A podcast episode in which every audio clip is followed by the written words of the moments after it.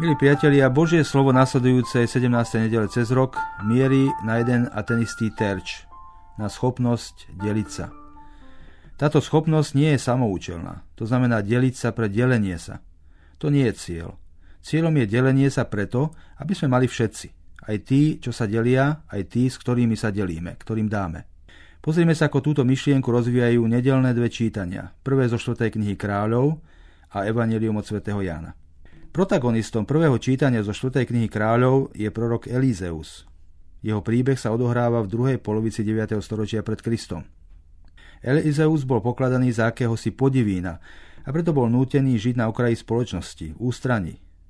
Mal tam aspoň pokoj a mohol sa nerušene venovať vyučovaniu a výchove svojich žiakov, bez toho, že by mu do toho vstupoval vplyv pohanských kultov a zvykov, ktoré sa v tej dobe šírili medzi ľuďmi. Bolo to v skutočnosti teda ústranie, ktoré si Elizeus zvolil nie pre svoje podivinstvo alebo neschopnosť, ale bola to dobrovoľná samota a chudoba pre Božie kráľovstvo. Prorocká škola bola akýmsi starozákonným kláštorom. Jedného dňa daroval neznámy dobrodinec tomuto kláštoru 20 jačmenných chlebov a trocha zrna.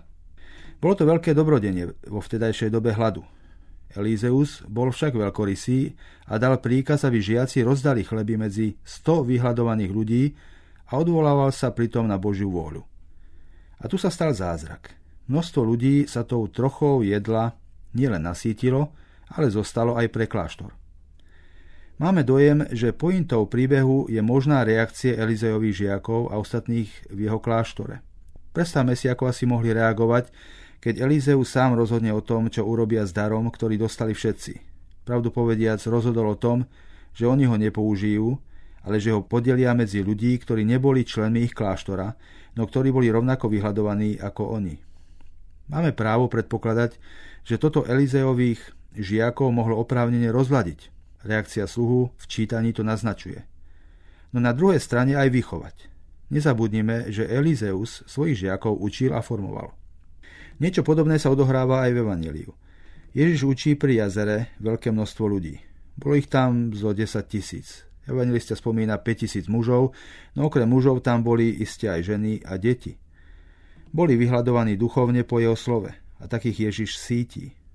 Lenže v istom momente ľudia vyhľadli aj fyzicky. A Ježiš sa začína zaujímať aj o tento ich telesný hlad. Ježiš to mohol urobiť tak, že by im bol dal prestávku s tým, že nech sa najedia, bez ohľadu na to, či majú čo. A on sám by sa bol aj so svojimi učeníkmi stiahol kde si na okraj a zjedol by si povedzme nejakú pripravenú desiatu, alebo by si ju bol kúpil od chlapca, ktorý tam prišiel s piatimi chlebmi a dvoma rybami, možno presne preto, aby ich predal vyhľadovaným záujemcom.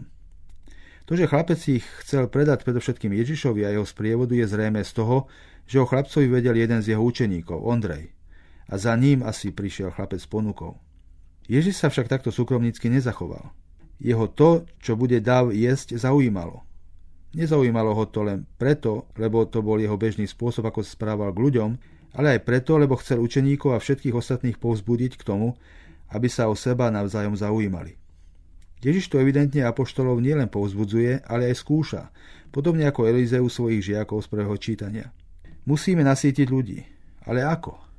Myslím, že vo chvíli, keď sa apoštoli stotožnili s tým, že sa zriekli svojho jedla a že sa budú deliť oň s inými, sa odohral zázrak zázrak rozmnoženia. Zázrak sa deje vždy tam, kde sa ľudia vnútorne stotožnia s tým, že sa idú deliť. Je to zázrak, z ktorého výjdu obohatení všetci. V tomto je tajomstvo sítenia hladných, ba riešenia všetkých ostatných fóriem hladu. Ježiš tejto lekcii chcel naučiť svojich dnešných poslucháčov.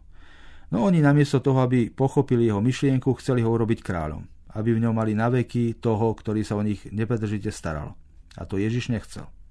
Preto z ich spoločenstva nenápadne a možno aj sklamane zmizol. Tí, čo jedia spolu chlieb, sa po latinsky nazývajú compанiones. Pochádza to z dvoch latinských slovíčok kon, spolu a páne, chlieb. Sú to tí, ktorí jedia teda spolu chlieb. V našom jazyku slovo kompánia poznáme viac menej v súvislosti s nejakou firmou. V cudzích rečiach je to slovo na označovanie priateľov a priateľstva. Priatelia sú tí, ktorí sa delia o chlieb alebo ktorí jedia spolu chlieb. Alebo naopak, spoločné jedenie chleba robí ľudí priateľmi. A presne to je to, čo od nás žiada nedelné Božie slovo.